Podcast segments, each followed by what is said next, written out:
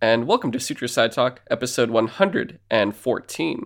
I'm your host, Kamran Shushtar, and with me is James Seelig.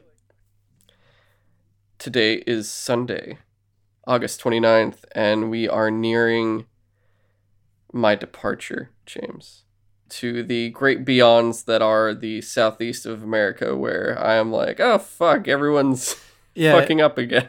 you get you go into Mad Max world, man. I'm going to Mad Max Florida World. during COVID. I am bringing over half a dozen masks with me. I will be double masking in uh, certain areas, of course, easily the plane.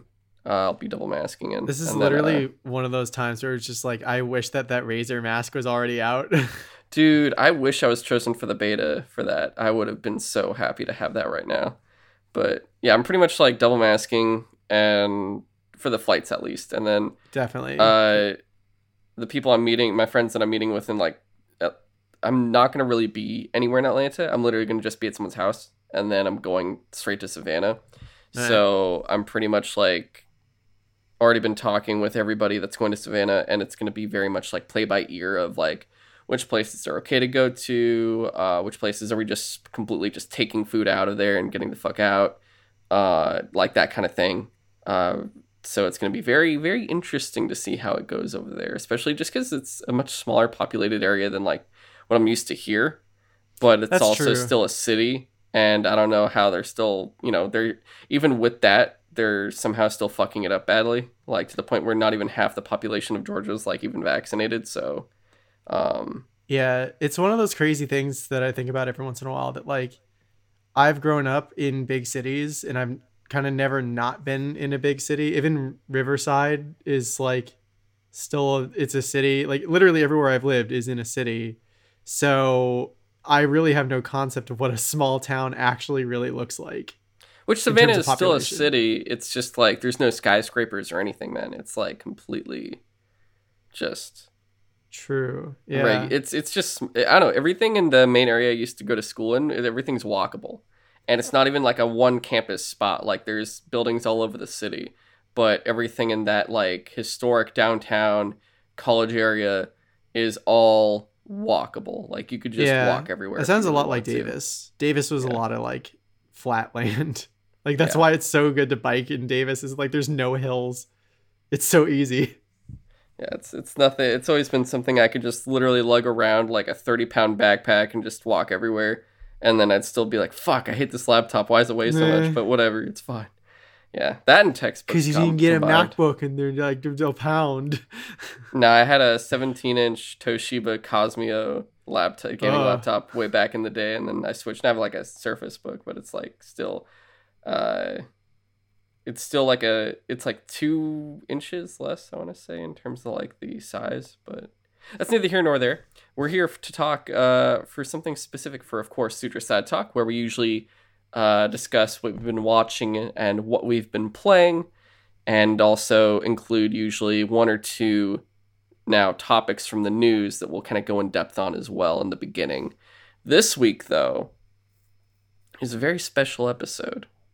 It's completely, I would say 90% completely focused on Destiny because I did forget there is one thing that did come out this week, James, that I thought we could talk about for like two minutes, honestly.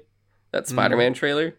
Ooh, yeah, okay. I forgot about the, yeah, it's like something very I don't think it's gonna be even that long at all. It's gonna be very quick, but if you want we could like just jump into that really fast. But Okay. uh we'll be discussing everything for Destiny today. It's going to be uh starting off with our thoughts and kind of like our I guess you could say a review a little bit on season of the Splicer.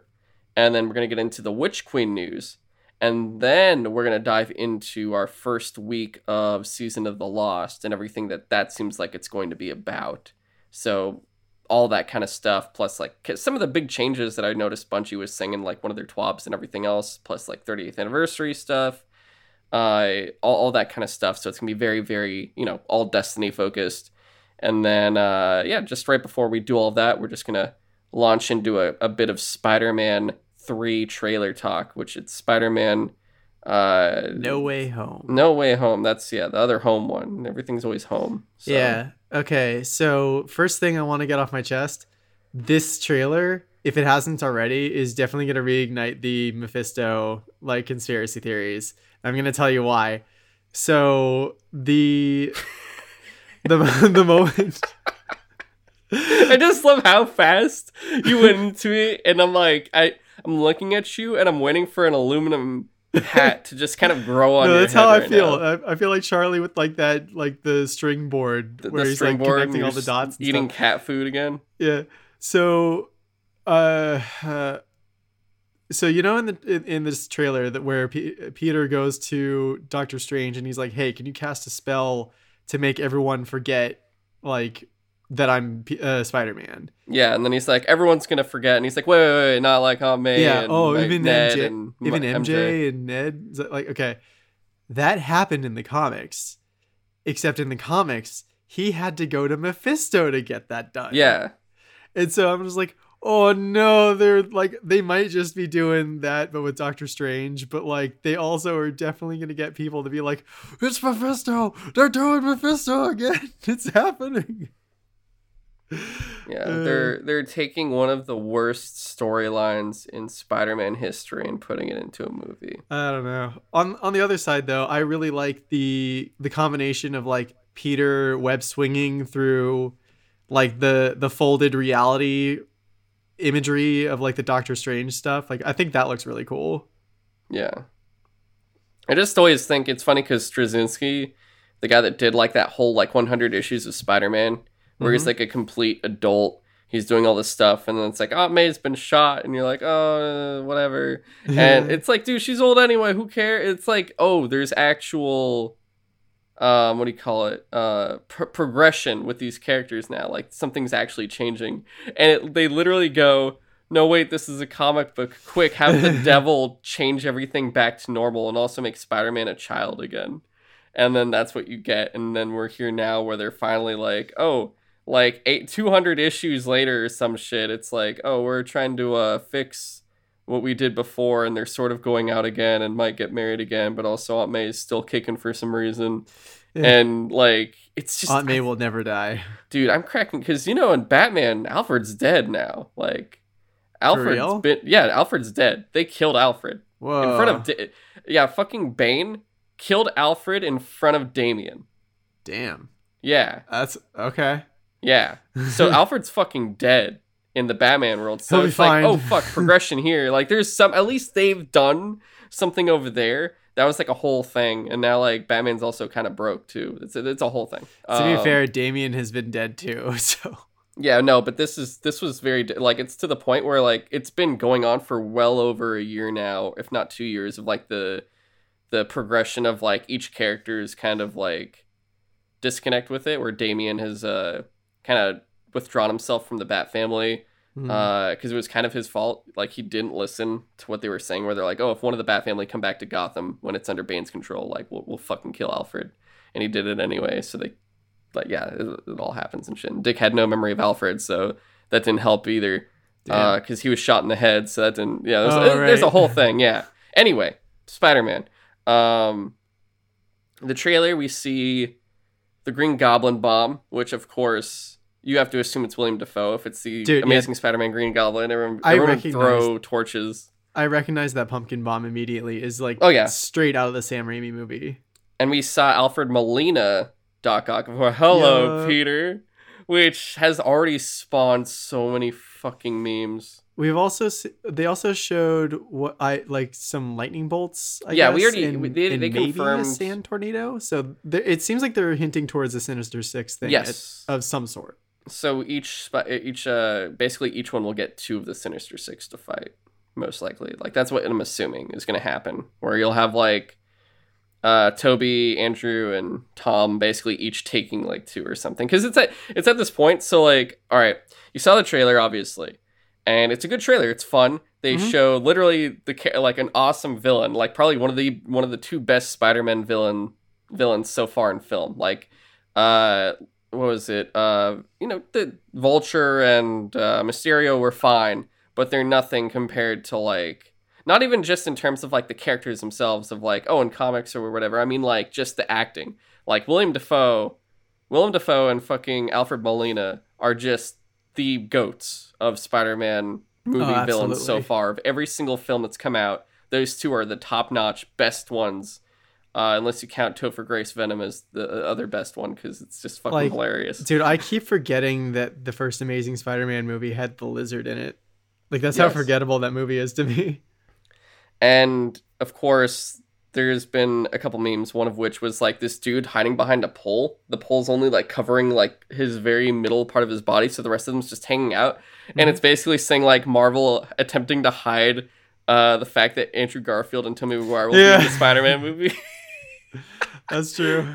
yeah, because it's like I've said it before, dude. If you actually don't have both of them in this movie, like it'll be such a missed gonna- opportunity. Yeah, because at the end of the day, it's funny because everyone's getting so excited for these older versions of the stuff. And it's like, if it was just regular Spider Man 3, there would not be this much hype. Like, I liked the second one, but I, I didn't care as much because Tom Holland's, a, he's fine, but he doesn't do anything for me. Yeah, like, I I don't go out of my way and go, yeah, it's Spider Man. I'm like, Yeah. yeah. it's just Tom Holland dressed up as Spider Man. I think I mostly appreciated that movie, so, the second movie, so much just because they actually were able to do a realistic version of Mysterio and modernized it in a way that I never thought I would never even consider.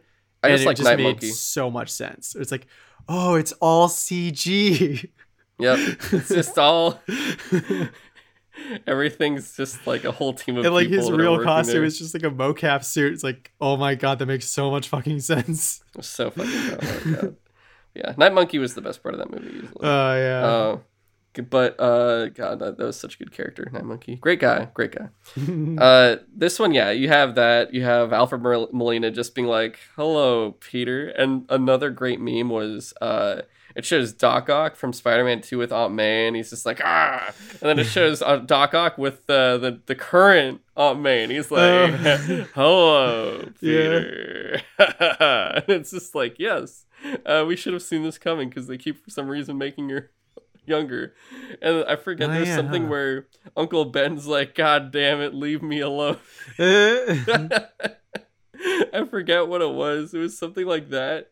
And then Venom just com- it was oh my god, there was some good shit in there. Like the internet really created some great great stuff in response to like all of this. It's been so fucking hilarious. I can't even believe they've been doing this. It's it's so good. What a, what a great trailer. I got to say though. They they really get you hyped up for all of this. I would definitely easily. oh yeah. But yeah, there's nothing really else to say. It's like a good little teaser. Um, I don't think there was anything else though. Unless you have anything else. I don't know. The only thing I can think of is just like it seems really irresponsible of Doctor Strange to do like a reality altering spell just for funsies. So that's another reason where it's just like maybe it's Mephisto. I just I love know. also you could tell Doctor Strange is still not a good like a good sorcerer. yeah, to, I I would love it if they just don't explain why the Sanctum Santorum is just like all frozen. It's just like oh, this is just Tuesday. I I just the fact that he's like oh let's break the rules then he goes like without even telling peter what's going to happen with it he's just like oh by the way this isn't this as the spell's going on to which you know they fuck it up but it's just like you literally knew what was going to happen and you did it anyway. Like why did you think this is a good idea? Yeah. but all right i found it also it was uh, spider-man com- basically spider-man made a post saying at this point who isn't in spider-man 3 venom responds uncle ben Oh no. oh, it's so good. It's got like the, it's got just the Venom smile. That's pretty great. it's so fucking good. But all right, this is the Destiny episode. Time to talk full Destiny. Enough of the the Spider-Man appetizer there.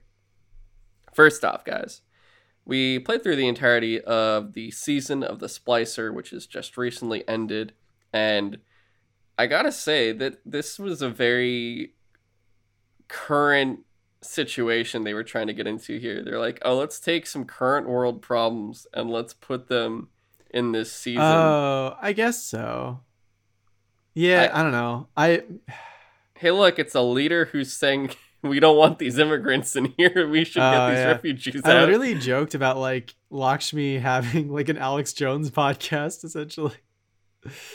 Because like yeah, she spent the entire season going like, "Hey, don't trust the Eliksni. They're evil. They they're all evil. Go like we you should maybe go attack them. Maybe not. Wink wink. God, it was so ridiculous. But of course, you know, this whole season was very uh, Eliksni focused, and it was really cool because we finally, finally, finally, finally got to see Mithrax after all this time. And I appreciated that there were actually like a few cutscenes, like really good cutscenes. I mean, Yeah. they've been doing that through, for the last few seasons of like having at least like an opening and a closing cutscene. But like that mid-season thing of like the Eliksni story of the Saint 14 is was so interesting. It really was. And they really did a great job with, I thought, integration here. Technically, it's the first like non-combat zone besides the tower we get to see in the city, albeit one we've been to before. Yeah, Like, how cool is uh, that the uh the the arena that's the last room or was the last room for the Scourge of the Past raid, which was an Eliksni raid. Uh like we I guess now that it's cleared out, we were just like, hey, Eliksni who like are seeking refugee status in the city, have this area where we like slaughtered a bunch of your people. God, it, yeah, it was. I just cracked up the first time you go there. It starts playing the Scourge music. And it's like I totally missed that. with the fucking violin, and I'm just like, oh my god! And you look over, and the fucking Scourge mech is right there.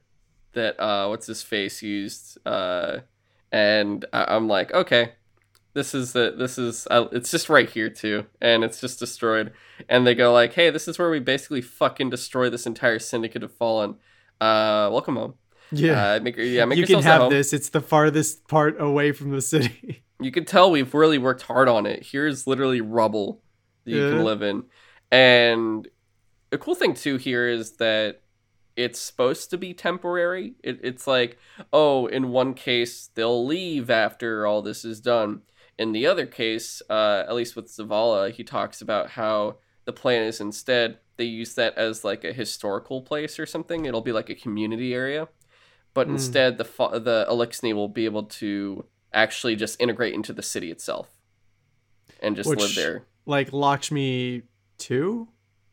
Uh, Yeah. she was like, who like I, I guess for people who don't know was the faction leader for the future war cult. Yes She, my faction formerly yeah, uh, I like how the factions aren't a thing anymore. yeah we'll we'll talk about that yeah, yeah, yeah. but like she spent the entire season saying like, "Hey, I've literally seen the future." She didn't really tell anyone how, but like you find out later she was using Vex technology, which was like making her go insane. Well, they've talked about it before, and it, she's actually one of the few that can use it without really going insane. A lot of others Yeah. have actually like lost their minds attempting to do because it. according to Byf, it takes it literally requires you to basically fracture your mind to be able to perceive multiple r- timelines at once. Yeah, And I, I maybe being an exo makes that more possible for her. I don't know, but she was attempting to use that technology to, you know, foresee future conflicts and attempt to prevent them. Maybe, and she kept seeing like the fallen within the city are going to lead to the downfall of the city. So she was, I guess, trying to protect the city, but by doing so, she was basically just like, get get the Eliksni out of this city. We I don't care if they're being hunted and they're being slaughtered. That's not our problem. The the cool thing about this was on the on the surface level it's that's what it's supposed to be made out as when you're like dealing with Lakshmi 2, when you're dealing with the with the Lixni and when you actually get through the lore like I I finally I've been like 3 to 4 months behind on my videos and I caught up on everything. I just binged the shit out of it and got through Yeah, and caught I up to the point where he actually the what like the the Hive Ghost uh video is like his newest one. I already got through it and I'm just like, oh my god, I caught up. But he mentions and he pulls it out and he goes through all the lore, and it turned out Lakshmi 2 was lying to an well not lying, but she chose which specific parts of the truth she wanted to share. So when she does do the mind forking, uh, she gets multiple different outcomes. And she picks and chooses which ones she wants to tell people, where there's others that actually don't occur like that. And she's choosing that one because it's a good scapegoat That's to then bitch. gain power and basically dethrone the vanguard and make herself uh, potentially the empress of the city or like a dictator of the city. Oh. Yeah. So the whole So time, that's the, the whole thing wasn't even a concern about the fallen. She was using them as scapegoats to further her own personal agenda uh, to make basically the uh, factions take control over the vanguard, but also to prop, prop her up specifically as the leader of the city afterwards. So she wanted that's to have why- complete control. So that's why the other factions fled when she died. Yes. Because they're like conspirators to an attempted coup. Mm-hmm. Interesting. Yep. It was that was the whole thing, and the crazy part too is, uh, I mean, that's the whole thing. It's like that's why I'm like it. it ta- it's very related. You know, Bungie. It's like they're in Seattle. They're a very progressive place, so of course they're like doing this whole thing of like, hey, it's a person that's basically using uh, refugees and immigrants as a scapegoat to then Yeah. gain more power in Well, even fucking- like in politics. so there's like one of those messages during the season uh ikora straight up just like turns off her broadcast and is like yeah i'm done with this shit like this is insane you're being crazy We we the banned your are Twitter account. Like yeah the like the fallen have been our enemies in the past but these eliksni are not those enemies. And then like the next message lakshmi's just like y'all heard that? I was silenced. They're trying to silence me. Yep. uh, So th- there's like that whole thing, and it's very interesting. It's just also, I guess, because we never really got to. It, was very weird at the same time because also you look at the voice actors and actresses for the factions, and Lakshmi 2 as the most famous actress. Oh, yeah. Uh, and for those that don't know who that is, it's uh, Shohreh uh, Ag- Aghdashloo, uh, which I you would can't- recognize her from like a bunch of things yeah, she's a Persian actress, which I I butchered her name, and I'm Persian, so it's like shit. I suck at this. I wish I spoke Farsi.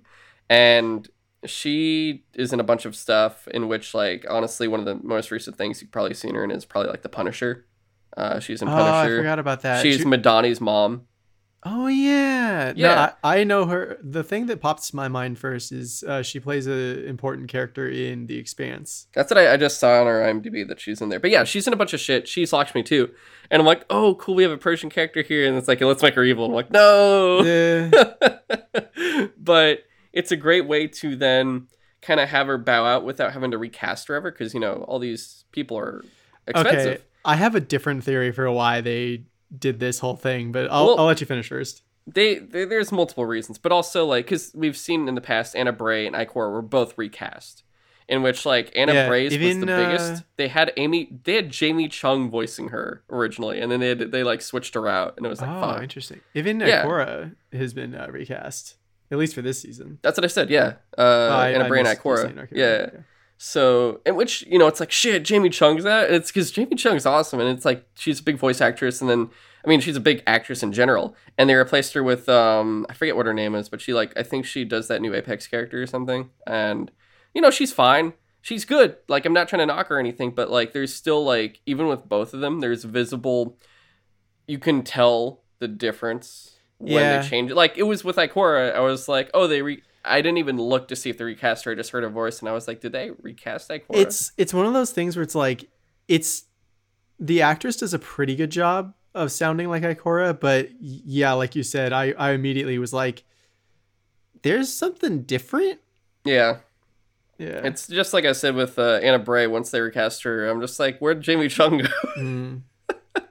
but uh, with the future war cult also and just the factions in general, you know, the biggest the biggest two long term things were, hey, where's trials and where's Yeah. faction rallies? Like this what's going on with these two things?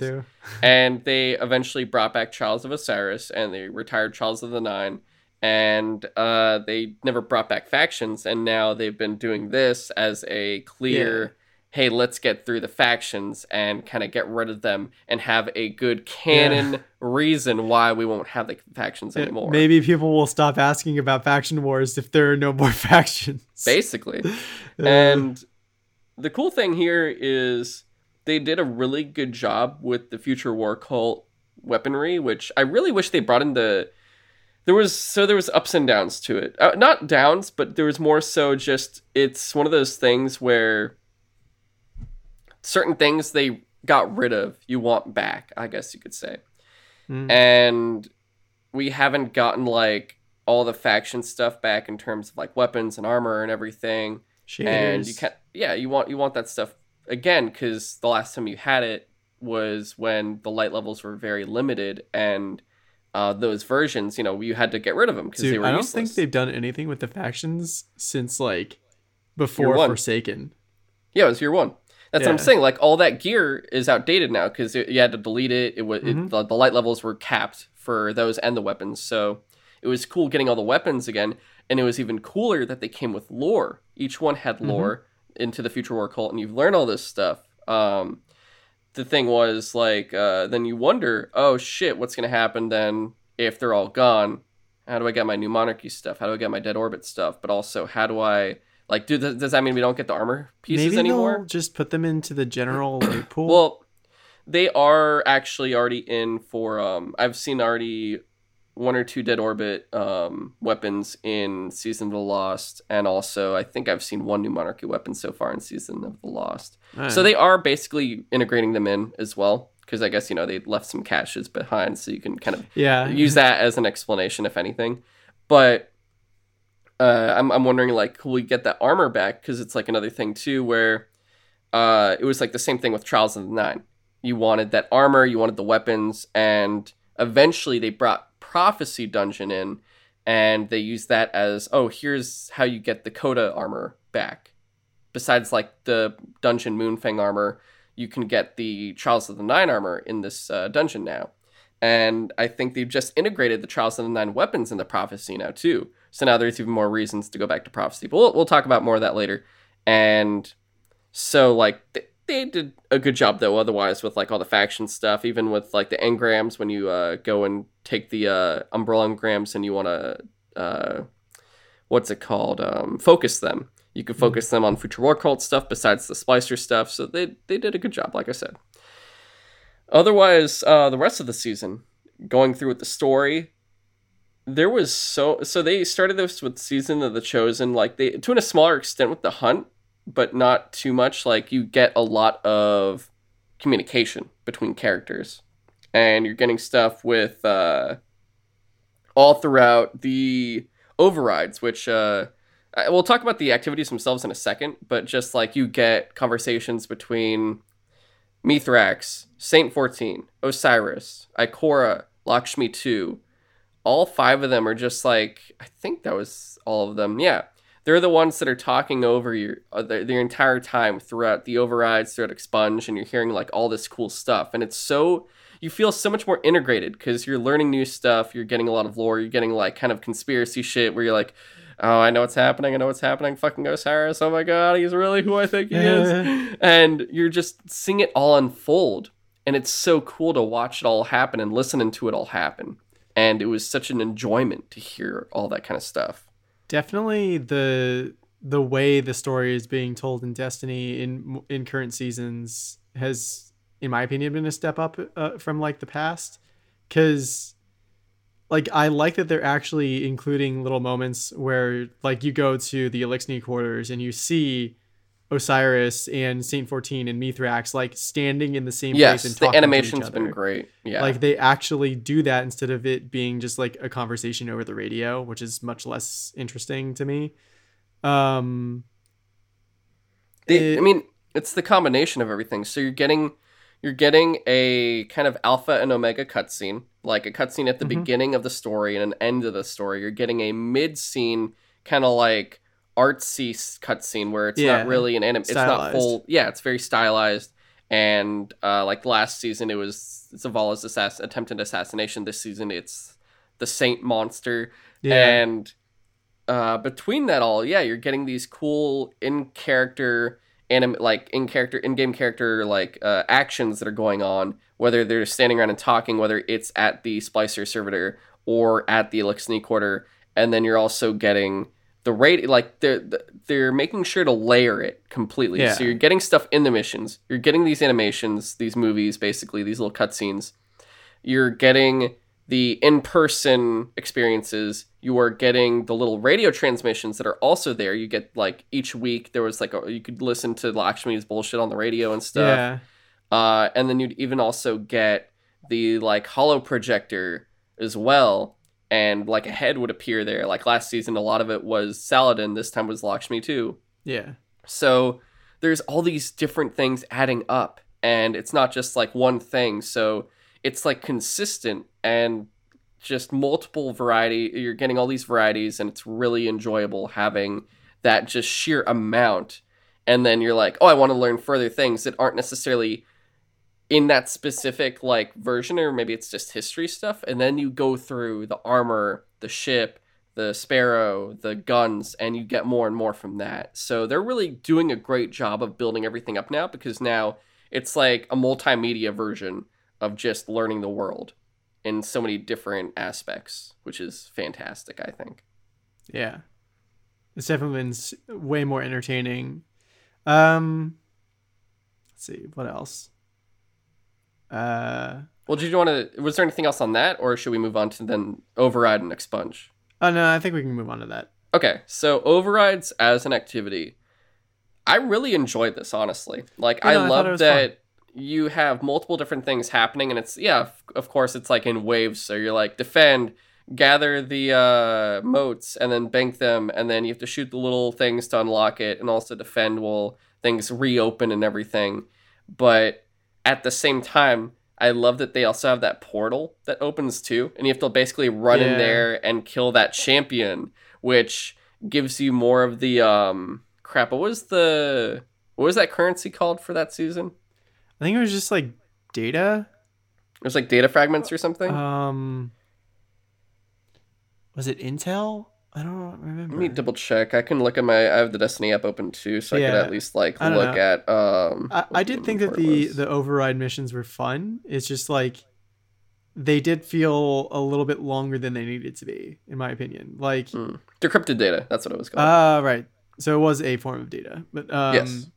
So like, I don't, I don't know. I think for me personally, I could have done without the platforming section in the middle. If it had just been like the opening wave. if you're trying to go flawless, you're just like if you because you could just wait and let like the first couple characters that run in pull you through.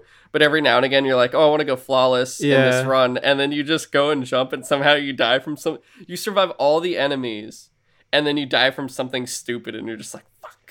and it just it felt really weird like it uh you have that like really high t- uh well not high pressure but like the tense uh gunfight in the beginning which is like fun and like i thought well paced and then it really slows it down for that uh platforming section and then you have a boss fight and i just feel like it might have been it might have not felt quite too long or just like a little bit too long if they had cut out that like platforming thing in the middle which I thought didn't really fit, but that's just me. I, I'm gonna be honest. I enjoyed it because I'm a multitasker. So I literally, at a certain point, I'm like, wait, why am I going? They're literally gonna go either way, so it doesn't matter if I go too, especially if I just get dragged in. So I straight up will just stop and I'll be like, let me do something really fast while I'm waiting. So it gives me like 15 seconds to 20 seconds to like text somebody or look at something really fast or like get something done and like if i can just like run it fast then i'm like cool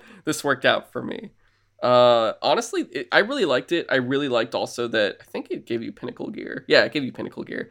And it was something i was fine doing over and over and over. Uh i think it was an improvement from the battlegrounds where the battlegrounds i felt took a very long time in comparison. And Uh yeah, the battlegrounds were also really long. Some especially like one of them I remember being way too long. It was the one probably with the three wyverns that are shielded. Mm, mhm. and you have to like that that one was like oh my god that was like I hated torture. that one. that one and the first one. The two nessus ones are like the ones that take the longest uh, out of all of them. The other ones are a little bit better but uh it was more so because i'm fine with them doing kind of like a mix and match where battleground like they, you see different things. So hunt was up to three players but really you could just solo that you don't have to care about it too much battlegrounds was always three player it was like a three player strike practically Whereas now uh, the override was six people, and it's like a fun six player activity, so you can just kind of make a big fire team if you want to, and just get in there, and that way you don't have to worry about. You can have as many friends as you want practically, but also if you don't, there's always going to be people there. It's something that's constantly populated. So I did like that change, and I'm definitely okay with them doing kind of like a mix and match of everything. Like uh, this season it's six players. Next season it might be three or something. Like I'm I'm totally good with uh, doing like those mix ups and stuff. Like you don't have to do six every time or the three every time. season already has six. a six man thing, the ley lines thing. Yeah. So yeah, yeah, and I'm, and I'm fine with them doing that or this. Like it's they don't always have to keep it consistent like that because I think like if you look through year three, uh, with the Vex invasions, uh, the Sundial and stuff like that, like I think they were all six player if I remember correctly. Like they was those were all six player activities. I want to say. Um. Even the Rasputin one was six players. Arrival was six players. I'm pretty sure. So yeah, Battlegrounds and The Hunt were the only two three player ones, and I don't know. Like it's up to you, I guess, to de- to determine like if you like that more. Do you like the six player ones more? Do you like the three player ones more? I personally at this point do prefer the six because it just feels like um more relaxing. Like you're not killing yourself as much just to Mm. do something that's a basic activity. Uh, but yeah, overall liked it a lot. And then Expunge. Expunge was fun.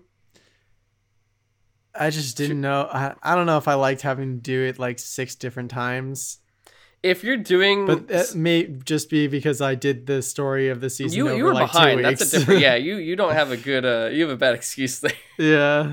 like I did it every week, so it wasn't that bad. It was like li- the the story itself for each week was very short. Like all you had to do was basically do an override, and then they do some cutscene stuff. They tell you to travel here and talk to this person and that person, and you're like, okay, cool, and I'm done. With uh, the last, I want to say six weeks when they introduced the expunge missions, it basically just added one single step, and aside from that, it wasn't too much more lengthy. The only thing is also you have to take into effect how you're going about it. So if you want to, you can get through this shit so fast because you have a full fire team of people. There's no matchmaking, so you have to make sure you choose like you have to get your team. You have to go like, "Oh, hey, guys, come play with me in your clan or your friends." Oh, you don't have those? Oh, LFG it on the app. Sorry, my voice is going out there. I went to a concert a couple days ago. Um, so you could just use the app as well, James. You could use the app. Uh, Yeah, just, you, you sold all of it, didn't you? You sold all all the missions. Is that what you did? Pretty much. Yeah. Yeah. So that's what It still didn't more take me that time. long. But Yeah. So, uh, there's like the regular versions, and you just run through them, and they're pretty easy for the most part. Like they're very forgiving, and then you get to the corrupted versions, which honestly I liked a lot, just for the sheer. They did a good job with the expunge uh, corrupted expunges because of the loot specifically. So they're harder difficulty. There's champions in it. There's taken blights and other like things that are basically harming you along the way for platforming, where it's just more difficult. And then they also add in, of course, taken into it as well. And at the end, though, they give you a chest that is at your level, but it drops very good rolls of like armor and stuff. Like you're getting 65 point armor, which is, you know, you're masterworking that, you're nearly like 89, 90 uh points by the end if you masterwork that armor. So it's like something really great. You just have to make sure you have a good roll, you know, if it's got like, you know, recovery and intellect or something, but otherwise like uh it's really enjoyable that you can keep doing that and you only get like 5 corrupted keys I think on your account and you know, it, if you get through it fast enough, you can keep getting more corrupted keys from other activities. But it's just something I really appreciated that they reward players with really good graded gear instead of being like, here's a reward, and it's like fucking 48, and you're just like, what the, f- what the fuck is this? What am I supposed to do with this? This doesn't do anything for me. Like, I can't put, I can't put anything for this. There's no resilience on this fucking thing, or not resilience, uh, recovery. Uh, there was there was a bad time in my life where I had a lot of resilience on my characters, and even though it was like practically useless, but anyway, uh, I thought Expunge was good. The ending with Quria in the Delphi one, though, I heard from a lot of friends that they were disappointed. I myself was kind of okay, but at the same time knew that it could have been better. Uh, just because Quria, the reason I think why people are, I mean, the reason I know people are, are annoyed with Quria was Quria has been someone that's been built up since Destiny 1. Yeah, for like a long ass time. Long ass time. And it was, I mean, Quria was like this giant Vex mind. Wasn't this the one that got through when uh Crota let the Vex in? I don't Oryx know. took it. Is that what happened? I could be completely wrong. But either way, Oryx 'Cause, like, took for a long- Quria. Well, yeah, that's the thing. For a long time, we've heard that Quria has been subjugated to um, Savathun. Yeah, he So- Oryx gifted Quria to Savathun. and Ah, after he took her uh, or took it and uh Quria then was used to enact the curse on the dreaming city with riven it was like basically Yeah. And riven were like it was like a weird chain of like hierarchy of weird taken things that uh were under Savathun. It was super weird, but basically, besides Riven, it was Quria, and Quria was the one that was holding the curse in in effect as well with the Dreaming City, if if I know that correctly.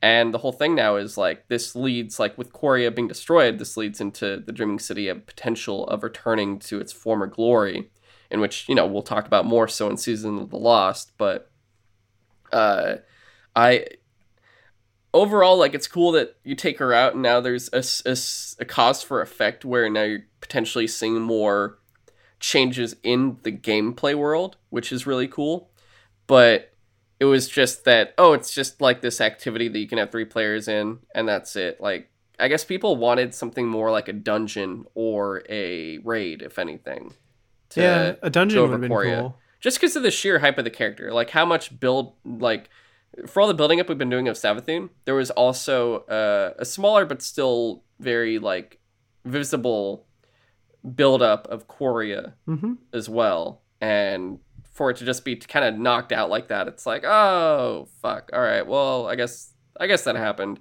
Because also I, I went through and I fucking ran that shit flawless. I solo flawless Quria, and I just like, which it wasn't as hard as I thought it would be. I literally just ran in there with my hunter with a golden gun, and would just like basically Celestial Nighthawk it, run away, because then it's like, oh, you have to go take out these two giant like minotaur, uh, these two giant like minotaurs that are like uh, one's uh, Vex and one's Taken, and then you take those out and you go back again, and you have to like do one, then take her out again, then do the other and take her out again. So I kept letting my celestial reload because otherwise she's gonna shoot all that shit and all those like uh blocks that are basically gonna kill you. So you have to basically shoot that shot, get out of there, and run for it. Like it's it's very if you can pull that off, then you'll survive. And I did, and I was like, oh, thank God I did it. I got the it was like a ghost. I think I, it was a ghost shell or a ship. I forget which one I got, but uh, it was totally worth it. And it was just annoying if you die at the very end because it's just like, ah, I just spent like 15 minutes here. I can't believe they've done this to me. How could you do this to me? I think I had to do it like three times, which isn't too bad, but it's so much easier doing that than just contemplating the fact that I still have to go into the pit of heresy and solo it. Not flawless, but I have to solo pit of heresy, and I'm just like, I don't want to do this. It's gonna suck so badly. But do you, do you have any anything else on uh Quria at all? No, not really. Okay. I mean, I I guess I should say that like my only as much as I enjoyed the what should have been good storytelling for the season, it kind of didn't work out super great for me because I played like all at the end of the season pretty much. So shit kind of got a little out of order for me. You So- cho- you chose wrong, bro. You chose. You should have. You were spending all your time with Persona, with Final Yeah. Fantasy, with Age of Calamity, Yeah. and you could have been just doing this little weekly thing that takes you a thirty to one hour maximum. But So that's the thing. Like, it would have been bad enough, or not even bad, but just like uh, annoying enough that like I'm playing at the end of the season where like the endless night has been fixed. So Oh, wait, you went to the tower and it's just a regular day. you know, and every, yeah, and everyone's still act like all the dialogue that I'm Oh, getting is like talking about this endless night and like these taken blights that are showing up, and I'm like, the what? Oh, wait, you never saw the Taken Blights? I knew about them, but like, Oh I my God, I I never actually experienced that. There were literally actual Taken Blights in the in the fucking tower, and I'm like, what? What? Why are these here? Yeah, but the biggest problem for me was like I when I jumped into the game in like the last or second to last week to play, uh so one of the things it has you do over and over is it makes you do those override missions over and over again. Um or at least to get the uh, the chests at uh, at the end and and that's like for the the quests that you do week to week that unlocks the story stuff and so I I went to do another like just another override mission and it jumped me into like the last one where uh like Osiris or no uh where Saint Lakshmi 2 opens. yeah, Lakshmi 2 opens the portal in, in the city and lets the Vex in to like fuck up the the Eliksni. And so it's like Ikora's saying shit like, "Oh my god, there's Vex in the last city. How could Lakshmi do this?" And I was like, "What? What what did Lakshmi do?" and then like uh there's a, a line where um they're like, "Mithrax, how are you holding out?" And he's like, "We're on the run, but we'll hold off as long as we can." and uh Saint 14's like, hold on, Mithrax, I'm coming. And he's like, no, you have to protect your own people. And it's just like straight out of uh um need not Need for Speed, uh Fast and Furious. Fast he's and just like he straight up was like, You are my people. I was like, oh. And I'm like, this is cool, but I feel like I missed a few steps because the last time I saw I played this, they were like definitely not trusting each other. Uh, and then like I got to see that last cutscene, which was like super cool, but it also ended with Osiris just kind of like watching from a rooftop off in the distance and then walking away, and I'm just like, that was odd. I don't know why Osiris didn't help or why he just was like watching shit go nuts. And then like so then I so I basically ended up being immediately suspicious of Osiris before I got all the other stuff where he's like so, I forget who it was but like someone was like I need to tell this person this thing that we had figured out and Os- Osiris was, was like oh no no no no don't worry about that I'll let them know like so I, uh, immediately I was just like why did he not want that person to talk to that other person? And then like other shit where he's uh, ever, he started listening in on us uh, jumping into um, the expunge missions.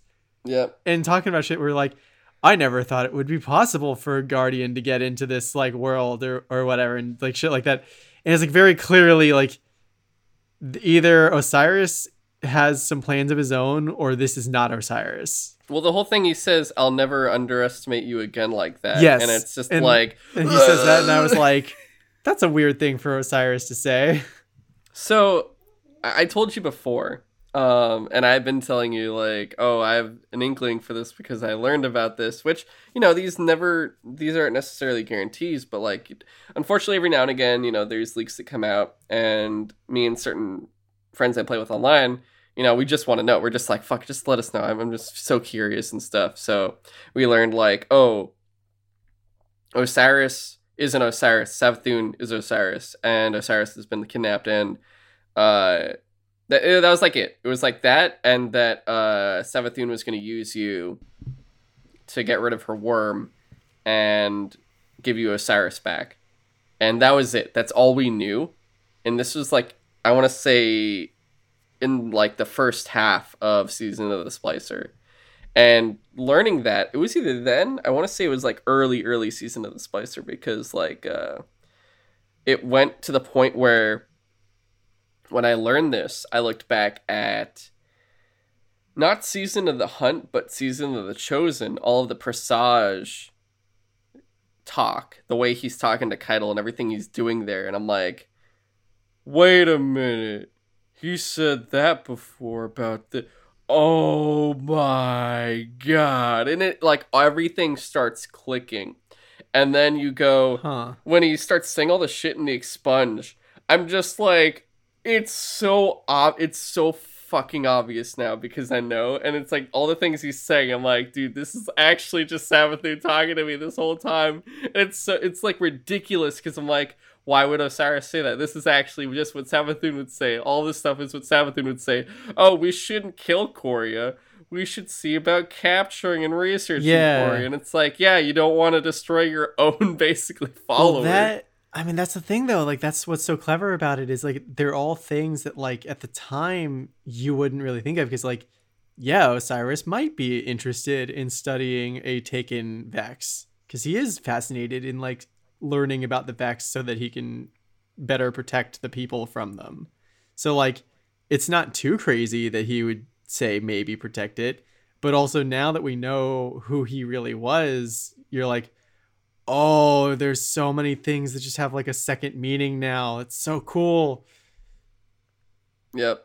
And not to mention that, but Osiris was even the fact that when you get through have you gotten all the caches in Presage?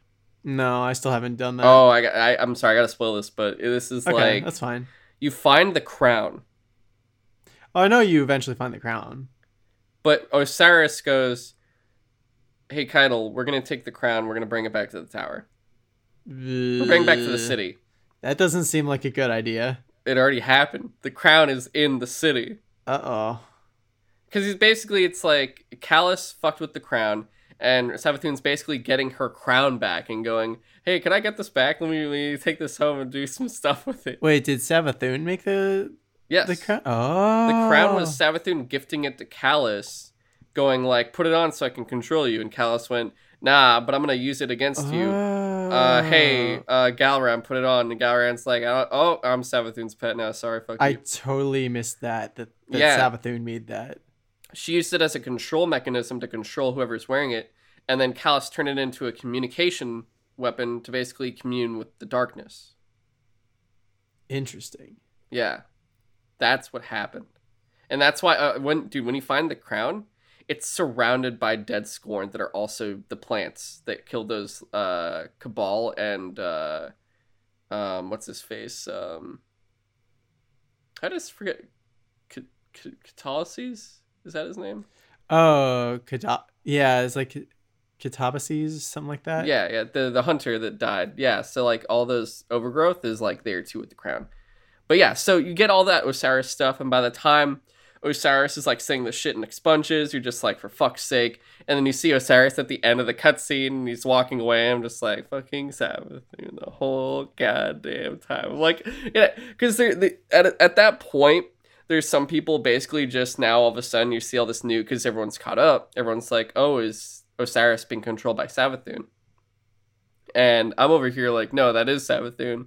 And then I'm also starting to second guess a bit, being like, but maybe he is being controlled. Nah, it doesn't make sense to like it. Like from what I already heard, it would make sense that it would be Savathun controlling. Uh, that it is Savathun, but I guess we'll see. Because the whole thing was like the reason I didn't think it was uh, Savathun controlling Osiris, that it was actually Savathun, was the whole thing was Savathun is already in the city, and that's why I was like, where else would Savathun be?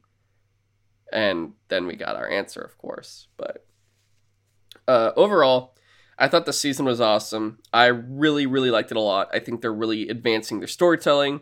They're doing a great job with their different new gameplay modes. And uh, I really like the characters that they're utilizing here, and I'm glad they've introduced Mithrax. They did a they did a good job of eliminating faction rally stuff. In which uh, my one last thing here I want to say is more of a prediction, and I love that I feel like I'm on to something because Byf made a video after I already said it. So this isn't me going, I watched a Byf video and I blah blah. I'm like, I thought about this and I said it, and then a Byf video came out afterwards with the same exact thoughts, and I'm just like, fuck yeah, I knew it. I fucking knew it. So back in Destiny 1, you get all this lore about the factions, and you learn there was another faction before the Future War Cult uh, was one of the three factions in the tower, and it was the Concordat. led by Lysander, and you get like his cool green sparrow. And the whole thing was he tried to take control of the tower from the speaker. He's also a very, very big. Uh, he hates Osiris as well. He hates Osiris uh, to the point where he didn't like that. Back what this is like pre Ikora Zavala, all of them is the Vanguard. This is when Osiris was on the Vanguard and he was the Warlock. Uh, Is this Vanguard the leader. story of the Concordat? Yes, that's what I Uh. said. It's a yeah. So you know he does that whole uh, coup, attempted coup, in which of all of the forces to actually repel him, it was New Monarchy that stopped him, and they were the heroes back then that they stopped uh, Lysander. But he gets exiled.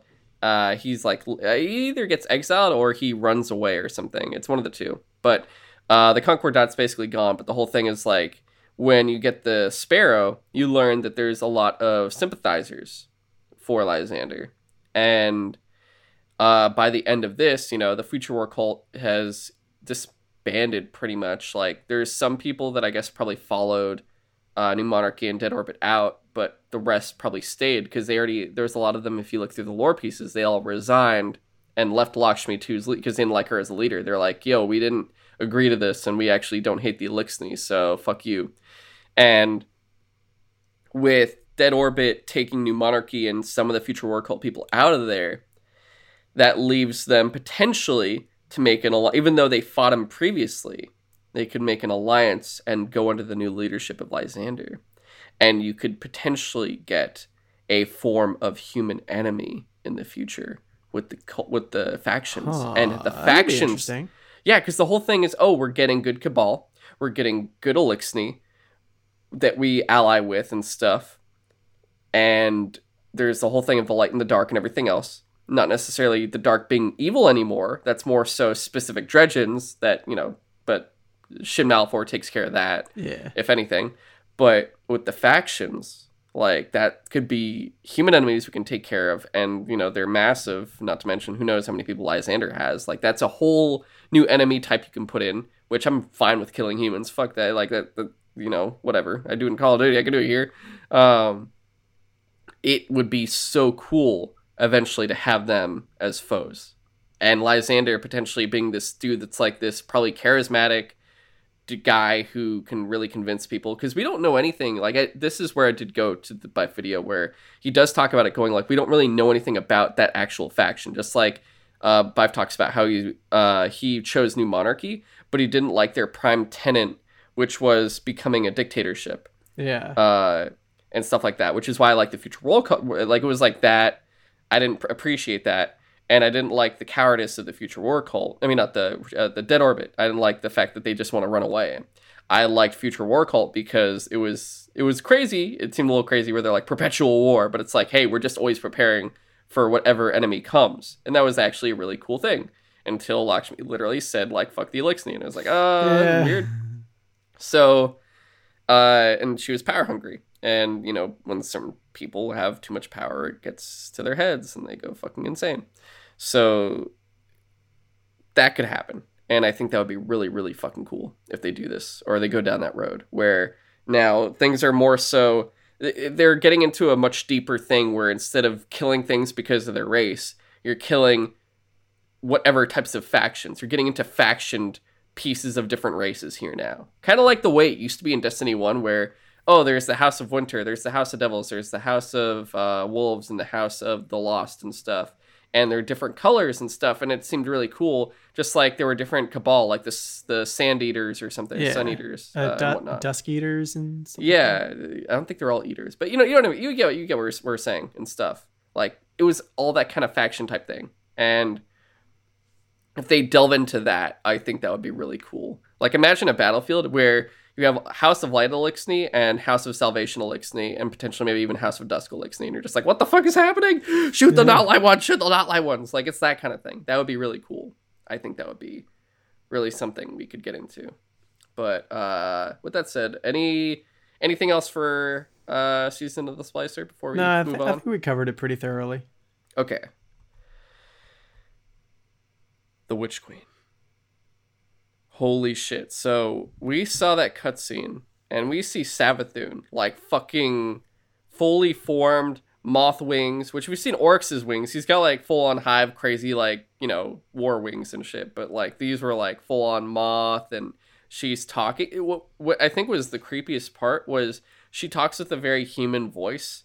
And then you see her mouth move and it's kind of horrifying. I'm going to be honest. I'm like, "Ah, this makes me Yeah. uncomfortable." Yeah, so I do like the the distinction with her wings, where like Oryx had very bat like de- demony wings, and hers are kind of more like elegant, like a butterfly or a moth. Yeah. And which I have a theory about that, but I'll save that for House of uh for Season of the Lost. That's gonna be a, a good little prediction here. Uh I'll just say for now Chrysalis. Um Hmm. but we get to see that the new destination isn't going to be one on our plane of existence, which is very interesting. Like you'd think, like, oh, are we gonna get the the, the big rumors were Chicago because of the swamp, and it turned out, oh, this this swamp's not in on Earth, and it's also not really technically in the solar system. It's in the ascendant plane, and then it's like, um, Yeah, we get me? to roam around Savathun's throne world, which is Yeah. interesting. and it's massive.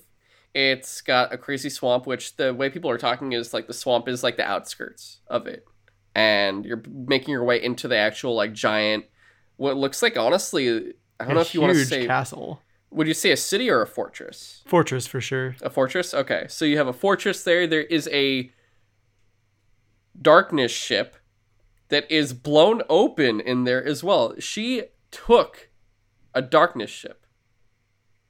Yeah, So just you so know, interesting. That's very interesting to the point where it's very funny the reverses that have happened here where oh the guardians are learning to get into the darkness and it's like oh well the hive are learning to get into the light and it's Yeah. it's like oh excuse me Dude, I lost my mind because like I I saw the leak of the uh pi- the pictures from the collector's edition. So like I saw what looked like Savathun had her own ghost, and I was like, oh, that's that's interesting that she has a ghost. I didn't think that it's like no no no no no, she's making ghosts. Yeah. And she's raising her own dead like acolytes and wizards and shit and making her own hive guardians. Like uh, and i just find it hilarious that they have like literally our exact subclasses too like they Yep. they showed a hunter uh hive throwing like flaming daggers and a a, a void uh like i guess a titan hive doing the uh the titan shield. Like yeah. I just find that super funny and really, really interesting because, and threatening. Well, one of the things I mentioned way back when we were talking about uh, Beyond Light before it came out was like the idea that we are also like we're getting access to stasis powers, but so are some of the Eliksni. And I was like, that might be really interesting going up against enemies that literally have the same powers that we do. you just get frozen you're just like fuck yeah, and then it, it ended up just being kind of frustrating and not that cool. But like, especially this- in the glassway grandmaster nightfall oh my Uh, god I, I can only imagine. But but yeah, like this though, where it's like it's kind of the same thing, but instead of us getting a power that has already been in the game, it's other enemies getting our powers and throwing them Mhm. against us. And I'm just like, it's so interesting the idea of the hive having the light at all, let alone like literally being guardians. It's such an interesting thing that I did not see coming. and it looks really cool because one it ups the difficulty just in terms of story campaigns now in which they also said they're going to do um what they say like uh a new a higher difficulty for the story missions as well so Oh. there's going to be like two But they did sets. say it was going to be challenging, yeah. Yeah, so there'll be a more challenging version too, and I can imagine that'll be really cool because it's like, oh, there's no. I think they said it's like more threatening where you won't be able to um res anymore, so you have to stay Hmm. alive. Okay. And I'm just, and it's like staying because it's supposed. To, I guess it's supposed to be more in tune of like, hey, you're in her ascendant plane now.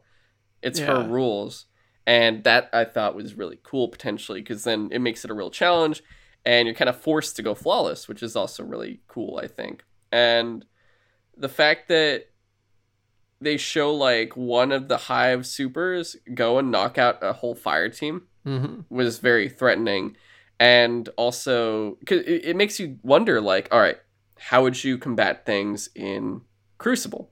You know uh, you usually cancel things out like uh, blade barrage hunter would be useful because not necessarily like you take out one dude and you're just like cool i killed one person whatever. Like you could have done that with a gun. Instead it's a lot more useful if you see a fucking striker titan running at your team and you and you go oh if i don't blade barrage him we're all dead like unless everyone can concentrate fire on that person we're gonna fucking die because of these like supers that are just meant to kill everything. And some of them are just meant there some supers like the night stalker and the uh, blade barrage are there to basically save or not save but like protect. Like they they just uh, are there to cancel out the bigger ones sometimes and i see that being useful then in this throne world because you're like oh fuck it's a hive super quick blade barrage or quick uh, titan bubble shield or well like a, a radiance well in which someone said like watch you're gonna be fighting the hive. You kill the you kill the raid boss and then the raid boss puts down a fucking well. And you're like oh no. Oh my god. Everyone's freaking out because it's just the thought of like what if the cursed thrall pops a super on you and you just fucking scream? And I, I said it would be hilarious if there's a thrall and it just slaps you but the slap is the equivalent of a titan shoulder charge. So you're just like pff, deleted gone. It's it's just there's so much potential to what could happen now with all these new enemies. And it's a great way to spice things up when you're you're basically fighting the same races over and over and over again and they did say like there's changes like this coming and potentially it's cool because um with that kind of thing you could see something like maybe not Eliksni, but uh, actually maybe Eliksni. You, you could see Eliksni Guardians eventually. That could be that could be a thing. I, don't know about the Cabal. We already kind of saw that with Ghaul, where Ghaul single handedly just becomes like a fucking Dawnblade. Um, what was what was all his shit? He was like Dawnblade, um, and like two other. I forget what the other one. I think the Void one was like the Warlock Void one. Uh, wasn't Ghaul basically a Warlock? Oh, he did like. Actually, yeah, I, I think he's I think so because he he definitely did like the Dawnblade thing. And it was the Void, the Void, um, not Void, not the Nova Bomb, Yeah, but it was Nova Warp. Yeah, and I can't think of him doing either of the Hunter or Titan supers. So I guess it was mostly Warlock stuff. That's interesting. Yeah, it was it was Nova Warp and I think the Chain Lightning, right? yeah, I think so. Yeah, so yeah, so it was Ghaul was fucking Warlock. Jesus Christ. And it's yeah, that's it. It's just crazy. I'm, I'm trying to think of anything else to say, but yeah, it's just fucking insane that we're gonna be fighting like they- they're called the Lucent Brood. Is I like name. that. The uh, it seems like if we don't destroy their ghosts, they'll, They'll keep also just respawning. keep respawning. Yes, that was another big thing there. I don't know if you have to crush them in your hand, but I like that that's an option. yeah, I mean, just think about the fact that let's say there's a shit ton of enemies there, and if you kill their guardian, their the hive, the lucent brood first, and you still have to focus on the others, you can't get to that ghost. That means they're just going to keep coming back because there's other enemies there. So it makes it so now you have to really strategize how you want to take things out. Because also, what if I save that lucent brood for last? By the time you kill the other enemies, oh no, their super is up. They're gonna fucking kill us now anyway. Yeah. So it's one of those things where I'm already assuming you kill that thing first. Each time it reses, you just keep focusing on it until you kill the other enemies. And that's how you have to go about it. Otherwise, they're going to get their super and fucking murk you while you're trying to still take out like other enemies and whatnot. And also, there's the thought of will it be then up to three Lucent Brood at a time? Like, how many of these things are going to come for us at once? Because that could be kind of scary. What if we're outnumbered? and it's like, oh, look, six blade barrages. like that could, that could be scary It- it's gonna it brings in all this new challenge that will come in which is also even scarier for the fact that we now have been um neutered with our super armor pieces because they did uh they they pretty much uh they took down a bit of the damage point like the they're not as powerful now because they want people to utilize they don't want people to keep utilizing the same supers for raids So they've Mm. been like kind of depowering certain uh, gear pieces, so they're not like, oh, keep using Celestial and Code of the Missile and shit over and over and Oh, over I and see, whatnot. yeah. Or like the everything like that basically, um, which people just have to then adjust to. Just like when they're like trying to depower Anarchy, and it's like, but that's my everything in a raid. What do you mean? Don't take away my Anarchy. Uh, another thing was there's no so they, they did discuss certain things and i did look into it uh next expansion we're not getting a new darkness uh class Well, they haven't said so yet, but they. I, did. I oh, did they? I Yeah, I looked at the they just like didn't mention it. And uh yeah so they say uh there will be no new darkness subclass with the witch queen or through year five at all damn. Uh, we made the call to refocus ourselves on light subclasses this year, as you'll see below. This isn't just a mean. Yeah, I did like Ju- this. this though. doesn't just mean a port, but also new and exciting stuff too. Which they did say. So here's uh, another thing they say: there are no new stasis sub. Uh, new, ah, sorry.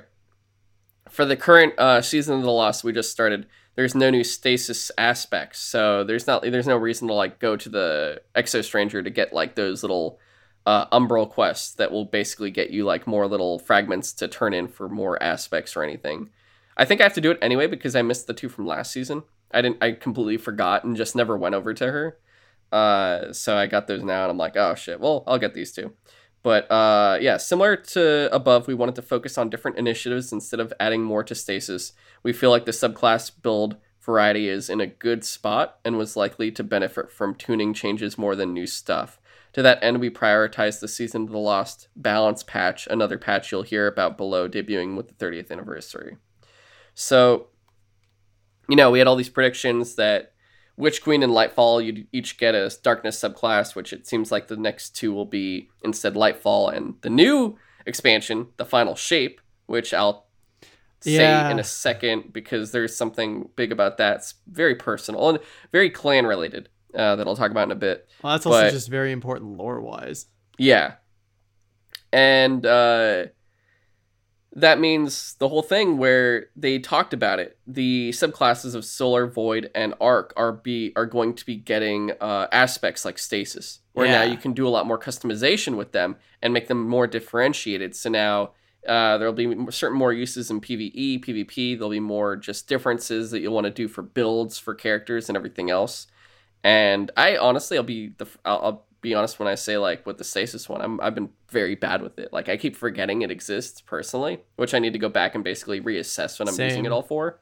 But it's something that'll be useful though with all the subclasses. Like that's gonna make things really interesting. Yeah. And So one of the complaints that I had about, um, I guess, is not about stasis specifically when they introduced it, but like I thought it was such a cool idea that they had those different aspects and like the different ways that you could customize your stasis subclass, but they didn't rework the light classes at the same time to do the same thing. So it it literally made your stasis power feel more fun to use because you could customize it in a bunch of different ways yeah. and you couldn't do that with the light subclasses. So I'm very excited that they're actually going to be doing that uh, in the future for the light classes because that just makes it. I'm gonna have so much fun doing that. I think. Oh, for sure. And I think they said the first one they're doing uh, is going to be uh, Void. Will be the first Hmm, one, and I think it's coming uh, with the 30th anniversary stuff. So I think that's coming like I think I keep saying. uh, I I think it's going to be the second half of season of the Lost, or it's just going to be in Witch Queen, one of the two. Hmm. Because I think 30th anniversary stuff starts in the second half of season of the Lost. Because that's how they're doing it. Like, oh, you know, we have it's supposed to be like December. I want to say because Yeah, it's what a six month about- season. What do you Hmm? think about that uh, anniversary bundle that they're selling with just like a bunch of ornaments and stuff? It's coming with a dungeon. Is it? Can Yeah, there's a- get- It's to come with a dungeon in the Cosmodrome and Gjallarhorn. okay, I thought. Oh thought. yeah, dude, I, dude, I'm already, I'm already throwing my money at this. Are you kidding me? Yeah. Uh, okay. So you were trying to, you're trying to, trying to be cheap, aren't you? Son I thought it was literally just like ornaments for stuff like the marathon. No, dude, it's like, a eh. full. It was like full on, like how we're giving you a dungeon in this, and which will be very useful to keep people like it's six months, man. Hmm. Six month season. this will be useful for those last like two months where it's gonna be December, January, and actually wait, it was two two two two. It's February twenty second, twenty twenty two. So when this comes out, you're basically gonna have like two and a half months still of the season, and that will be a very good thing to kind of keep things alive. Besides the fact, like, I mean, uh, well, okay, we'll talk about it more in season the lost, but back to Witch Queen. I believe there's going to be a dungeon and a raid coming with it as well. And with that darkness ship that's going to be there, my big question is it has to have something for sure. Like it just would be insane if we don't get to go in and do something crazy in there. So I'm assuming Yeah. it's a it's going to either be the raid or the dungeon that'll be in the darkness ship. Personally, I think it'll be the dungeon just because I think the raid will be much more with either Savathun or potentially a Hive God. I don't know. Yeah, I, I feel like the raid would probably take place throughout her like fortress castle thing Itself, or yeah. whatever. It, mo more likely. Whereas the dungeon in there would be really cool because then it's like a, a still hint of like what's the cut. It's your first um preview of like Lightfall, and it's like Lightfall hype begins here in this dungeon in Yeah. this uh darkness ship. That would be really really cool because we didn't really we briefly went into the one in Shadowkeep, you know, and that's where they're like, yeah, it's salvation, Yeah. and you're like, oh fuck, and then in Beyond Light, you know, you keep getting your powers there, and it's like, oh, what a horrible place, and I'm like, I'm getting stronger. This is fantastic. And that's the thing is like we keep wanting to explore one of those darkness ships, but we we only keep getting like teases of what it looks like on the inside, Yeah. and it's it's getting frustrating that they are. I mean, they can only do out so, much, at the same time. Oh, like, uh, they can only do so much at the same time. Like, I'm, I'm just happy we're getting, we're finally, after all these years, getting Savathun. And it's like, after Oh, Savathun, sure. then it'll be all darkness. Like, think about it. Like, we're probably not to, I don't think they'll go full Xivu Arath for a while. Like, we're probably not to really see actual Xivu Arath for, like, I, I would say not even until Lightfall DLC or um, year three or something. I'm not even sure. But I think like Savathun, the build up for how long it took compared to like where Oryx just came instantly has been really well done. And with the darkness, you know, we're finally going to get more and more of it. And Lightfall will be kind of like the penultimate. Oh, here's everything you need to know. And then the final shape, which I guess we can talk about now, will be uh the end all be all for it. And they said, you know, Destiny doesn't end there. It's Yeah, just the end of the Light me. Darkness saga, which Yeah. I'm not going to question it. I don't want to know what happens after. That's way James. That's not that. Uh, we're getting Witch Queen 2022. Lightfall is 2023, and Final Shape is 2024. I don't need to think about what's happening in 2025. Well, it's just I'm an- good. I'm completely good Well, with like- what's going on here. What is Destiny after the Light and Dark saga? That's like the whole thing, but Ask whatever. me in four years. I don't care. yeah. I'm good. I don't want to think that far ahead. I don't have time to. I don't know. So the reason why, like, I guess for someone who doesn't know the lore, the the final shape is like a really weird sounding name, but the the thought behind that is like that is apparently kind of like the end point for the sword logic is like this, which is what the hive believe in basically is like at the end of the universe, the only things that should exist in the universe are the most powerful things that can like defend themselves and fight off anything else that's like strong like basically only the strongest will be around for the final version of the universe which they call the final shape of the universe so calling that last DLC the final shape has a lot of really heavy lore comp- uh, um, implications. Potentially, it's going to be another Hive story. We, I don't know. or it could or be just the something where the darkness- combination of light and dark putting you together and it's your final shape as a guardian. yeah, too. It could be a lot of things, but it's just Yeah. like, What if they brought back Oryx? oh man. Oh, Honestly, okay. I think Oryx is like Oryx is the Lich King of Destiny, where you know you have the Lich King in Warcraft, and he's in like Warcraft three, and you build it up there, and he comes back in a expansion where it's like, oh shit, he's back again. It's like a whole thing. Here, we killed Oryx in the second year of Destiny, and he was still probably to this day the most powerful enemy we've ever faced, more than Oh, Eramis yeah. easily, more than everyone. Even Savathun still fears Oryx I would say technically, and when you go to Shadowkeep, you know, it's like, oh hey, it's greatest hits, and it's like Skolas, Taniks, uh, s- uh, Omnigul, Crota, Ghaul, the Fanatic, like all of them, and it's all of the different ones from all, even Atheon, if I remember correctly. Even Atheon's there. I don't remember. Yeah, Atheon's there too, and you get all of them, and it's like, okay, cool. Where's Oryx? And you never see Oryx. And I'm just saying, That's a good if point. they if they ever brought back one, I mean, they're gonna bring back Eramis. They already said Eramis will come back, but if they ever bring back a big enemy, it's gonna be Oryx. And the question is, would he come back before or after you take out Xivu Arath? Like that's another big thing there, because Xivu Arath will be awesome question. because Xivu Arath is literally war. We haven't fought war yet. We're right now dealing with intrigue, and we had like kind of like the I don't know what you'd call Oryx. Technically, like Oryx is like the The the, navigator, yeah, the conqueror. I guess something Yeah. like that. But uh, Xivu Arath is like full on, just like God of War person, and it's gonna be crazy because I'd assume Xivu Arath is very uh, knight oriented in terms of like the hive and whatnot. But I also want to see different variations of hive. Like I want to see like if they're different uh, with all these like at least with Savathun we're seeing like the the lucent brood and all these new types of hive and the hive do look different in her throne world. Uh, whereas Oryx at least he had the taken and whatnot, and Xivu Arath could potentially do something where it's like more army looking hive that are like heavier or stronger or think of like Uruk-hai in Yeah. regards to orcs if that like, makes sense. we've we've been exposed to Xivu Arath. Sorry, yeah, Xivu Arath in like the the season of the hunt, but not and now like season of the lost. We'll we'll get to that in a second. yeah, too, but like in season of the hunt, we never really fought their specific hive units. It was all the um the Wrathborn. Yeah, which So they were were basically weird like- because was a combo of Hive and uh, Fallen. Yeah, so it seemed like Xivu Arath was like mind controlling other units that were already around, like without think these are actually dedicating its own not um, units? Yeah, he took control of Savathun's Hive too. That was the crazy part. yeah. yeah, which is very strange but cool at the same time. Unless those are just straight up like the Hive Hive that they controlled and they weren't. I don't know. It was really weird, but I'm not going to question it. Uh, yeah. So the final shape, all that. So it'll be cool to see what that is. And then another thing, um, my clan had recently split in half.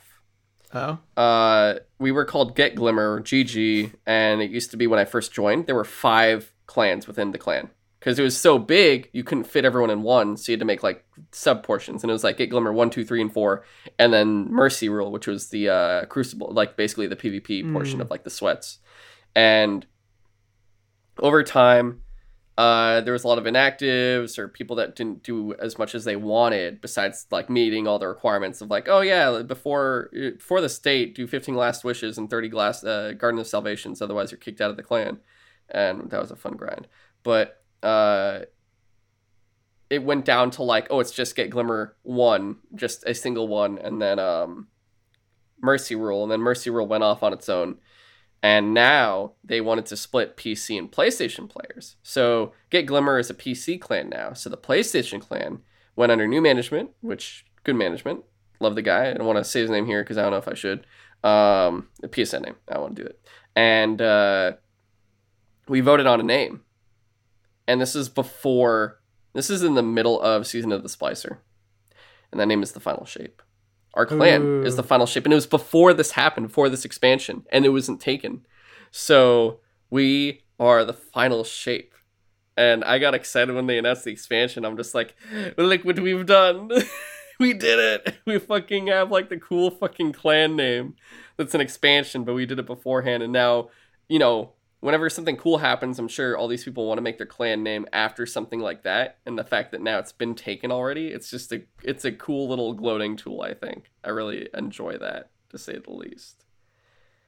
But all right, enough of that. Um, anything else? Oh, I want to say for the Witch Queen, uh, are you basically getting the big old deluxe digital edition that comes with everything? I assume the seasons Yeah, and everything else. I, I usually do that just because it saves you money in the long run anyway, just a bit. Yeah, I'll be I- doing this. I almost want to get the the physical collector's edition for that like hive ghost. it's sold out yeah, I figured in 12 that. hours. Yeah, it's also Yeah. it was like it's like two hundred and fifty dollars, and I don't know if I have the space for that. It's 150 anyway. with it Uh, it's 250 because it comes with all the stuff that's like the deluxe edition, which the like Yeah. digital deluxe is a 100, so that actual collector's edition itself is 150, which they did try to sell standalone for a bit too. Wait, what do you Um, get in the digital deluxe edition? You get Witch Queen, you get the 30th anniversary stuff, you get Oh, all four seasons. Stuff. Okay. Yeah, you get everything. Oh um, my god, it's. I mean, uh, I guess I'll get that. Uh, Yeah, that's what I was- So much money though. Destiny It's is a great game, but fuck, is it expensive? At least you're not buying it twice. that's fair. Yeah, I'm getting so I'm getting all the stuff on PlayStation. I'm getting like that fat $100 pack, and then I'm gonna get Witch Queen itself, the expand. So, uh, if you buy the seasons and everything once, uh, it'll work across all platforms for your ca- account, but you have to buy the expansion itself on each account, on each platform. Mm, So like Forsaken, Shadowkeep, Beyond Light, Witch Queen, but the seasons are good. So I'll buy the standalone just miniature Witch Queen thing on uh, Steam by itself, and then like the whole massive package on PlayStation. But I missed out on that fucking collector's edition, and I want that Hive Ghost so badly. I'm praying. I I basically clicked on each platform and put notify me uh, if any of them come back in stock because I'm gonna get it no matter what. I think like if I have to, which I really don't want to, but I might have to eBay that shit if it ends up being like that. Which I will say, I never used to buy the Destiny collector's editions.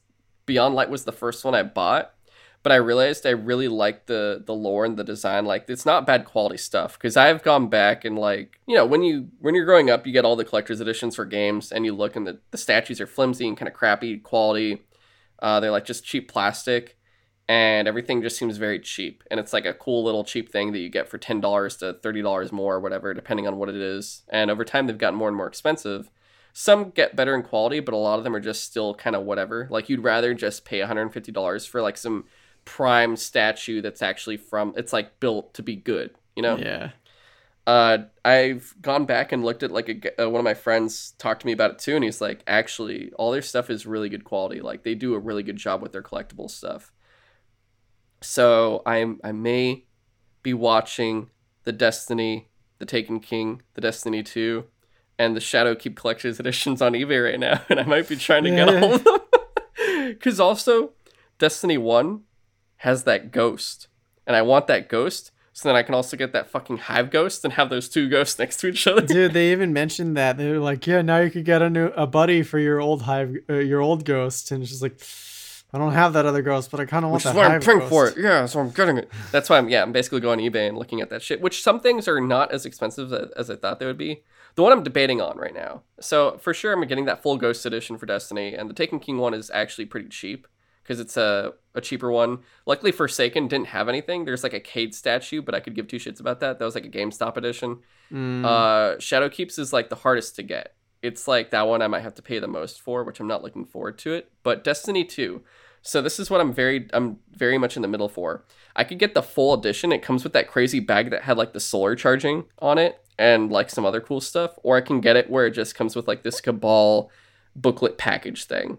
And I'm like, do I get the fucking bag? And I'm looking at it and I'm like, do I need more bags? And I'm like, I mean, a small one maybe, but I think I need it. I think I need this bag. I remember looking at it before. I forget why I didn't get it, but they still have new unopened ones for like the price they were originally uh, put out for.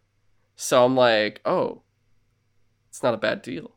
But I'll see. I haven't decided yet. But, like this week, I might be getting all of them. I'll see what happens. I shouldn't be, but you know, I can't help. I love this fucking franchise so much. It's insane. Yeah, it's it.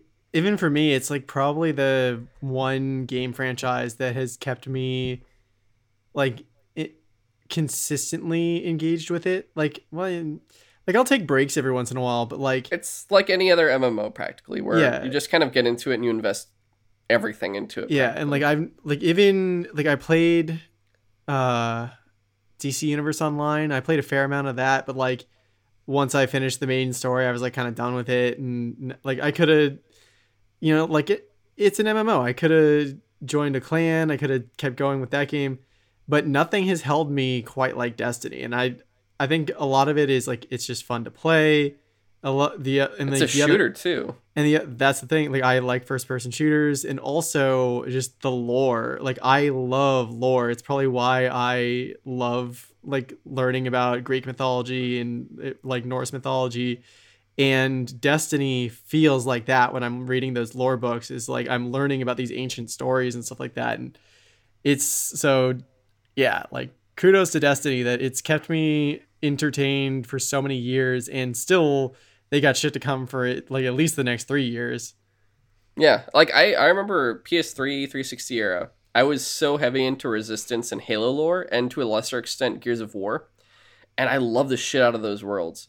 And I just kind of felt, you know, Resistance died, and Halo kind of took a bit of a dive. yeah So when the next generation came in, I wasn't really sure what I wanted, and Destiny filled all of that void. It filled everything. Where like at this point, it's one of those things where yeah, I hope Halo Infinite's good, and I'm looking forward to playing it. But it's something that's not as much on my radar anymore because it's just been replaced. Resistance even has been replaced, which if it came back, you know, I would be very happy, and I really want that. But at the same time, I know now it's just going to be a sh- It's going to be so small in comparison. Even if they did do the game, the amount of like world building they do in it, it'll be just a fraction of what's going on in Destiny. yeah So it's just like it's so crazy how that's evolved for me. But yeah. Also that glaive looks cool. The fact that we're gonna be building weapons as well. yeah i like the idea of building weapons but the glaive itself weirds me out because it's like a Eh. first person Eh. melee weapon Yeah.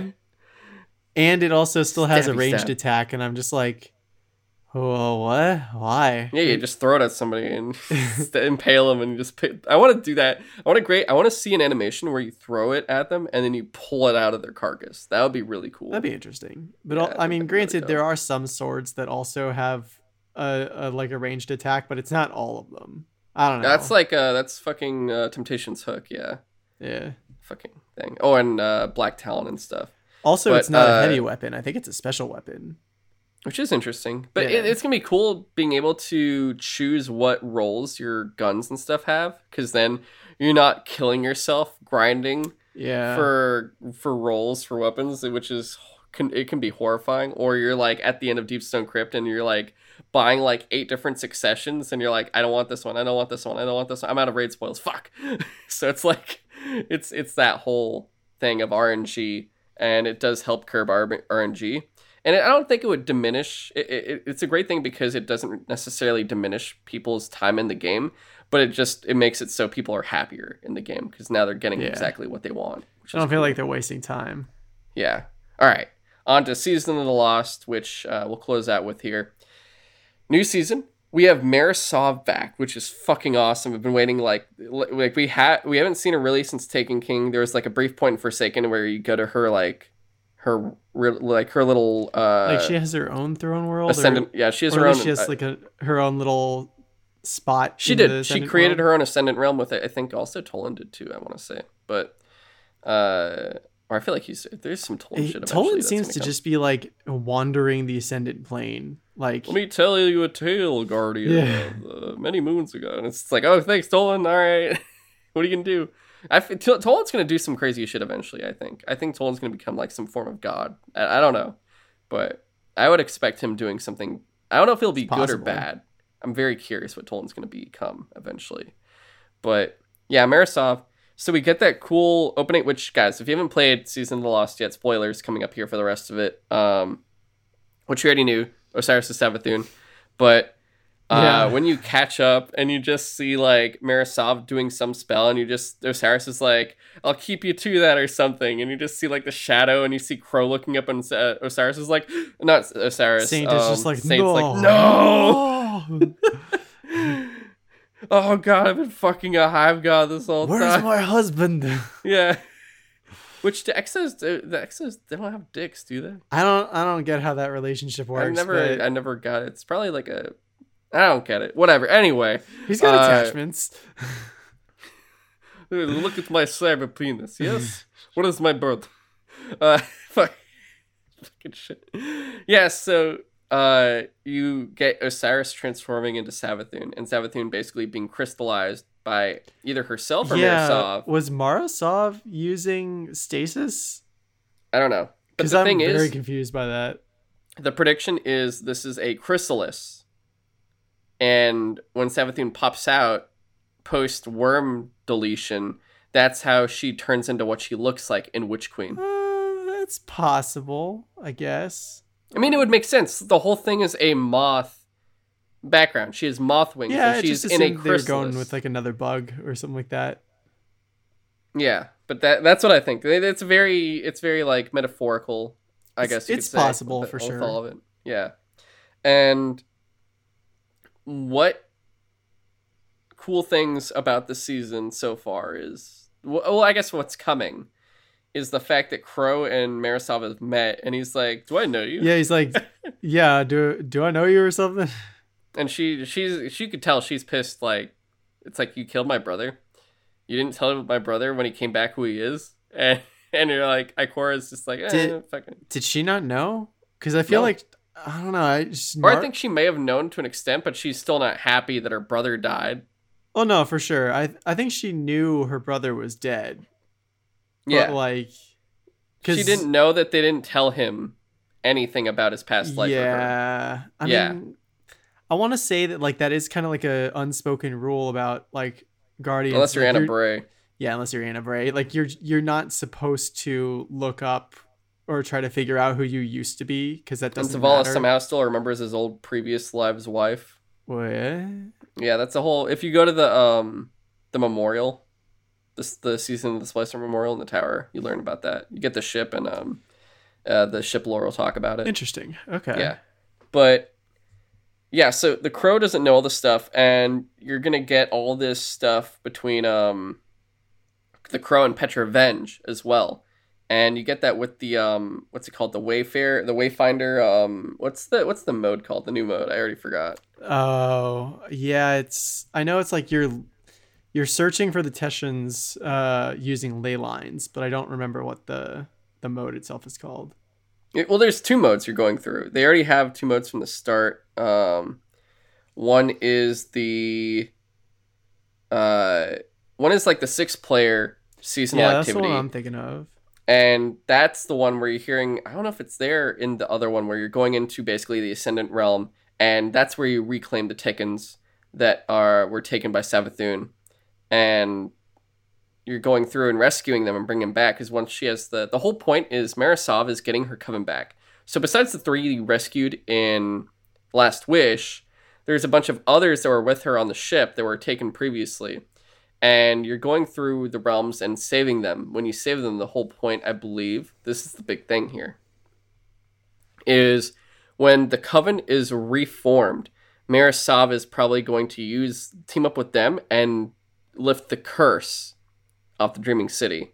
Therefore, That's basically, the plan. uh Quria is out of already out of effect, but also that's the whole thing I wanted to get back to is Quria. With Quria gone, this makes it easier as well.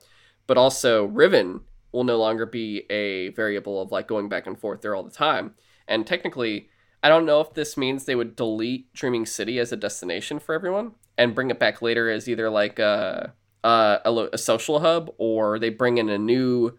Uh, it's just now revamped and you go back, or they give you a new reef location altogether. It's hard to say what's going to happen, but what I think is cool is like, you know, they don't have to get rid of Last Wish. They could just move it to where Vault of the Glass is as well and put it in Legends or something I could see where that. they could change that. Because I really want to see a change like they did previously. Dude, do you think like, they might also bring back Taken King and add that as a legacy raid? didn't you hear they said they were bringing back they were bringing uh which with the year five they were bringing two raids uh one was the witch queen raid whatever it is the other was one destiny one raid and Hmm, i doubt it's gonna be wrath of the machine the odds are it's either gonna be crota's end or uh, Uh, I could see Crota's End being uh a thing. taken king Crota's End is much shorter, so I feel like that'd be easier for them to remaster. yeah so it's either crota's end or king's fall but if it was king's fall people would fucking lose their minds and i think destiny uh Yeah. bungie knows people would lose their minds like they know that's the one people want is king's fall so we'll see which one it is god I'd, I'd be so scared to see Oryx again and the fucking massive part at the end holy shit Yeah. Remember black spindle just be like shoot your black spindles shoot your black spindles it's so crazy Stagger him narrow. Oh god, dude, that was that was actually such a no, that was such a- uh, no clans. That was such a hard fucking raid. Oh my god. But more so the last area. It was like his daughters and Oh, then him. If you astral weren't fast enough. alignment. That's what I was thinking of. Astral alignment, yeah. So there's astral alignment, which uh, it's so so far pretty cool. I like the amount of enemies that are in it because that like right now I have a I finally got the fucking Wardcliff coil catalyst. So I'm just like blasting Wardcliff coil everywhere and just like racking up my percentage of masterworking it, and I'm just like, oh, this is fun for me. And I like that you're getting Crow Petra Venj conversations in either this or the uh the other one when you're going into the Ascendant realm and it's great because Crow's like, "Hey, so blah blah, you know, after you want to do this, or what do you think about Mhm. this?" And she's like, "Fuck you, fuck you," and he's like, "I don't understand why you hate me so much. I really don't see why you hate. What did I do to you?" it's he has You no idea still. Yeah, he still has no. th- That's why this season's gonna be really cool.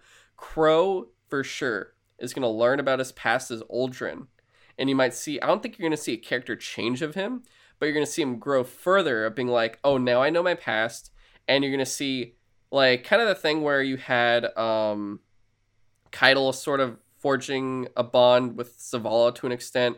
You saw uh, Osiris and not Osiris, uh, Saint Fourteen and Mithrax form a bond. You could basically see uh, Petra Venj and Crow make up for all this stuff. You'll see potentially Crow maybe reveal himself as Uldren at the tower and see how Holliday reacts to that, considering their friendship has been blossoming pretty Yeah. big. And uh, you'd see, like, of course, more, most importantly, what will Crow and Mara Sov's relationship be? Of like, is he, would she, do you still consider them siblings? Like, that's a whole thing there. You want, I'm wondering, and you, want, I want to see what like happens with this because it's so, I'm very curious of what direction this is going to go but also you're getting communication with Savathun, which is fucking insane. You're talking to her, and she's like, "Oh, hey, I I did all this shit, and you should be thanking me because I did all these things." And you're like, "Yeah, but you're also a liar, so I don't trust you either." And the funniest thing about all this is like, you know, you're going, you're doing this besides saving the Dreaming City. You're also doing this to get rid of Savathun's worms so she's completely free, which is probably why you see her the way she is in Witch Queen, because she's like, oh, be, be, behold my awesome power now, because I have no worm to deal with anymore. But I love it because, you you know, it seems like she's the enemy in Witch Queen. Here, you're sort of allies because of this situation where she's holding Osiris hostage. But it's funny it's so funny because everyone knows, like Ikora, Mara Sov, you, everyone's just kind of like, she's gonna betray you. Absolutely. Like, there's no you way already we should know. help her. Yeah, but you have to anyway because she's blackmailing you. But it's she's also like, you know, we could be friends at the same time, and you're just like, literally, when this ends, you're gonna see. I can guarantee when this ends, Mara will try to stop her, and she's going to escape and transform and be like, "Fuck y'all, I'm out. Check me out in my throne world. See you next time." yeah. baby." So I also like that they kind of explain why Xivu Arath showed up randomly. Because Yep. in the season of the hunt, it just like all of a sudden they're like, yeah, by the way, Xivu Arath is here. And I was just like, wait, what? That's kind of huge. Like, why? What? and it just didn't seem to like go anywhere. And that was my one of my biggest complaints with that season was like, not only was there not much content to to play with, but like it didn't make sense story wise. It kind of just seemed to happen and not be connected to anything. But turns out Xivu Arath was not here to hunt the Guardians and hunt the Traveler. Xivu Arath was hunting his her own sister, Savathun, because the worm gods know that Savathun is trying to break her pact with her worm. So they literally sent like the war god to hunt down the trickster. Which right now uh, is right outside our solar system. yeah, and so like Savathun's like, hey, my sister, Xivu Arath, is hunting me.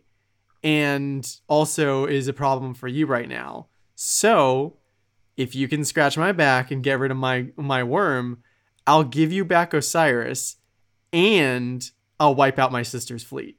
So that so that doesn't need to be a problem. And like so one of the whole themes of season of the splicer was like learning to to make fr- like allies out of our previous enemies. But like I don't know if we could trust Savathun for that though. Yeah, I mean, we got the Awoken now in the helm, which is cool.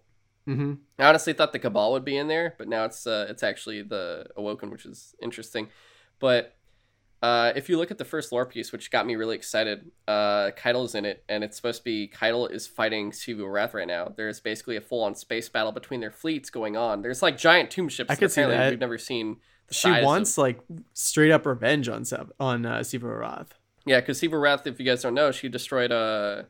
it's called Torobatl. It's a Tora Tura Bottle, their their homeworld. Yeah, she destroyed the homeworld. And that was recent. That was when uh when Caiatl was in charge post uh Ghaul leaving and going to invade the uh attack traveler and stuff.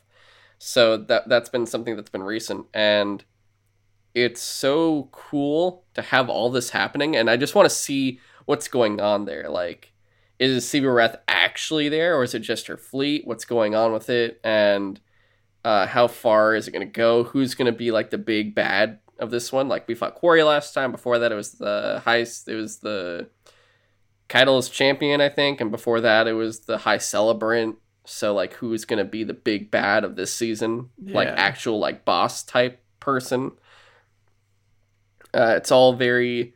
It's gonna be fun to see how this season unfolds. So far, though, the activities are fun because they're very, very, very lore filled. Like you're getting all this stuff that's like, oh, check out this dialogue, check out what's going on there, and it's keeping you busy. Uh, and there's also the new exotic, the Lucent, the the the I already forget what it's called. Like a, it's like a linear fusion rifle. Uh, that looks really cool. Did you see it? The Lorentz Driver. That's what it's called. Lorentz Driver. I haven't really used it. Yeah, but I haven't played around with it much. fucking people are going crazy with it in Crucible and Gambit. Uh, so watch out. That thing is lethal as fuck because it's a special linear fusion rifle. Usually those are only power weapons, so you could just keep responding with like two shots of that, and that's enough to just keep fucking with people. Oh, So yeah. So be careful. Very careful. Uh, so far though, I really like the season the way it started. I definitely it's like to that point where you know sometimes the season just makes me kind of go like, okay, that's fine. I'll do my character and be done. This one is mas- it's making me go, oh, cool. I want to get it done with all three characters each week to keep up with it. it's definitely uh, off to a I'm bang. yeah, I'm Or that a interested.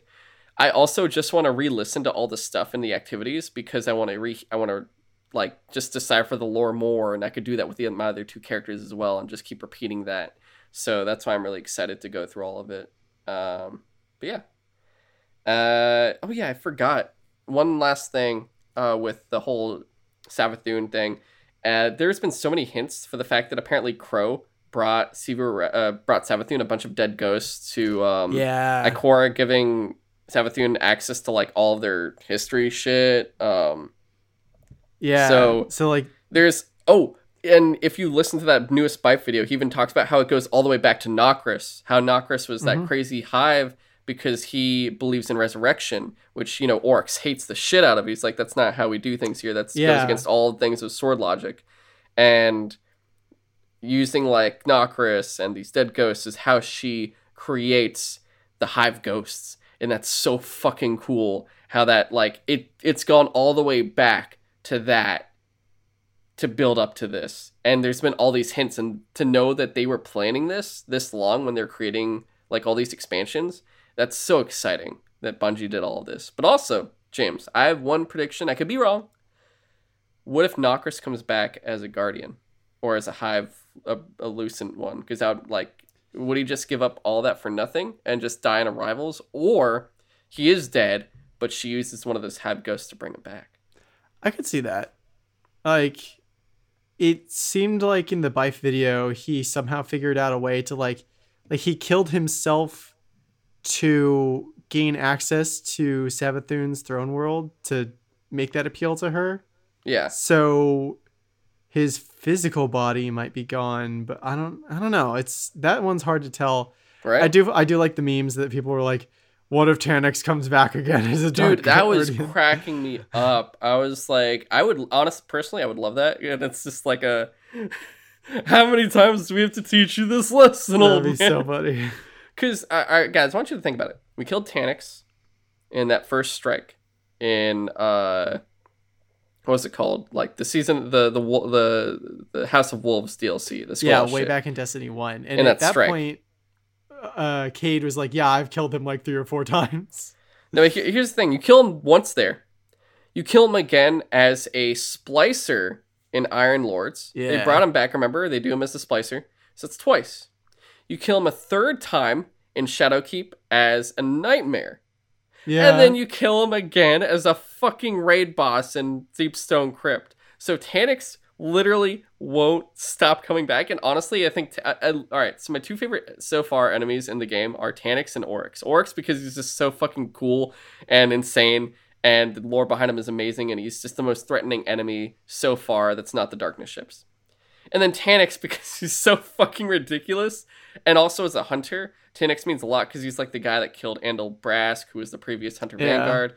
And even when you go through like Cayde's will of like, hey, if Eris Morn killed me, and he's like, if fucking Taniks killed me, Yeah. like there's that whole thing of Taniks, and it's I just love. I feel like it's that meme where uh, Mo throws out Barney, and then you see Barney behind he's Mo just, like, already behind back in the bar, and that's just Taniks every single fucking time. It's fantastic. I really hope Taniks becomes a Guardian. That'd be great. Oh my god, fucking Taniks.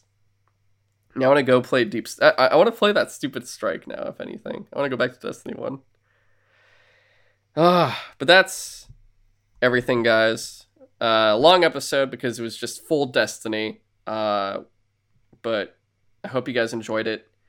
And uh, any Destiny questions, send them over to uh, sutrasidetalk at gmail.com. Once again, sutrasidetalk at gmail.com. It's also in the show notes below uh, when you just check out the details of the episode. But uh, you can send comments, feedback, but also send us questions about this. Honestly, like if you have Destiny questions or anything uh, uh, pertaining to news, whatever, anything we've been playing, anything that come out came out recently, just uh, send that and we'll talk about it for sure. Uh, we also, of course, are on Instagram, Twitter, and now TikTok. Uh, you can follow Twitter and Instagram at Suture Side Talk, and I should start putting the TikTok, the uh, Twitter and Instagram. Uh, I'll put the TikTok username in as the link too. I totally forgot I should start doing that now, but uh, it's just one word of Suture Side Talk, no space for that one. And I only have three videos out so far. I haven't had time recently because of how much I have to do before this trip I go on. So it's been very compact with everything. There hasn't been any time as much as I'd like to. And, uh, but there'll be more for sure. Like, it's not going to just die after those three videos. Like, I will be putting more as time goes easily and try to be more consistent, if anything, at least after the trip in mid September. But look for stuff of me at probably I'll post stuff of Disney World and Universal, maybe review the rides or something. I don't know. uh, but and I'll see if I can do one more before I leave, uh, before I start traveling too. I'll see what I can do there. Uh, you can also follow us, of course. Uh, follow James out Twitter at InvaderJim124 and follow me on Twitter at GoGoComzilla. And please, of course, subscribe to whatever platform you're listening on for these shows. And uh, if you're on Apple Podcast, if you can send us that five star review, that would be fantastic. That would really help us out. And uh, we've talked about it before. The next two episodes, 115, 116, will not have any news because it will just be pre-recorded episodes from actually we're recording 116 right after this. 115 we recorded last uh, a couple weeks ago.